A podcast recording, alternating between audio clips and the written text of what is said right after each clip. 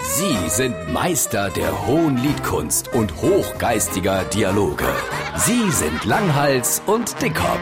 Jetzt auf SR3 Saarlandwelle. Ich habe mal wieder ein neues Wort gelernt.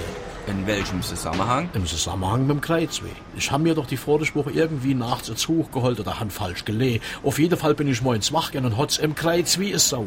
Ich bin der Doktor und der hat mir sechsmal Massage verschrieben. Oh, warst du beim Schmidthein seiner Tochter in ihrer neuen Praxis? Ja, beim Iris. Dreimal bin ich schon an die Reihe gekommen. Und, hat's geholfen oder tut's immer noch weh? Ich muss sagen, es hilft. Kriegst du auch nur Massage oder auch so Tango-Packung? Nur Massage und außerdem heißt das Mango-Packung.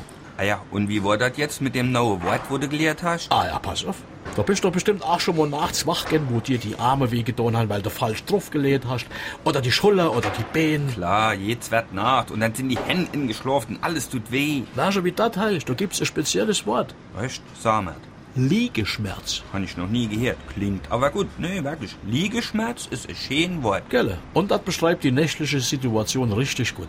Da fällt mir doch spontan ein ähnliches Wort in, wo du 100 Pro auch noch nie gehört hast bis jetzt. Wieso? Äh, Weil ich es gerade erfunden habe. Verzähl. Ein Wort, wo den Zustand beschreibt, wenn wir noch mal zu viel gegessen haben, zu viel getrunken, uns kaum bewegt haben, stelle uns dann auf die Wahr und lese geschockt die Anzeige auf dem Display. Wie heißt das Wort? Wiegeschmerz.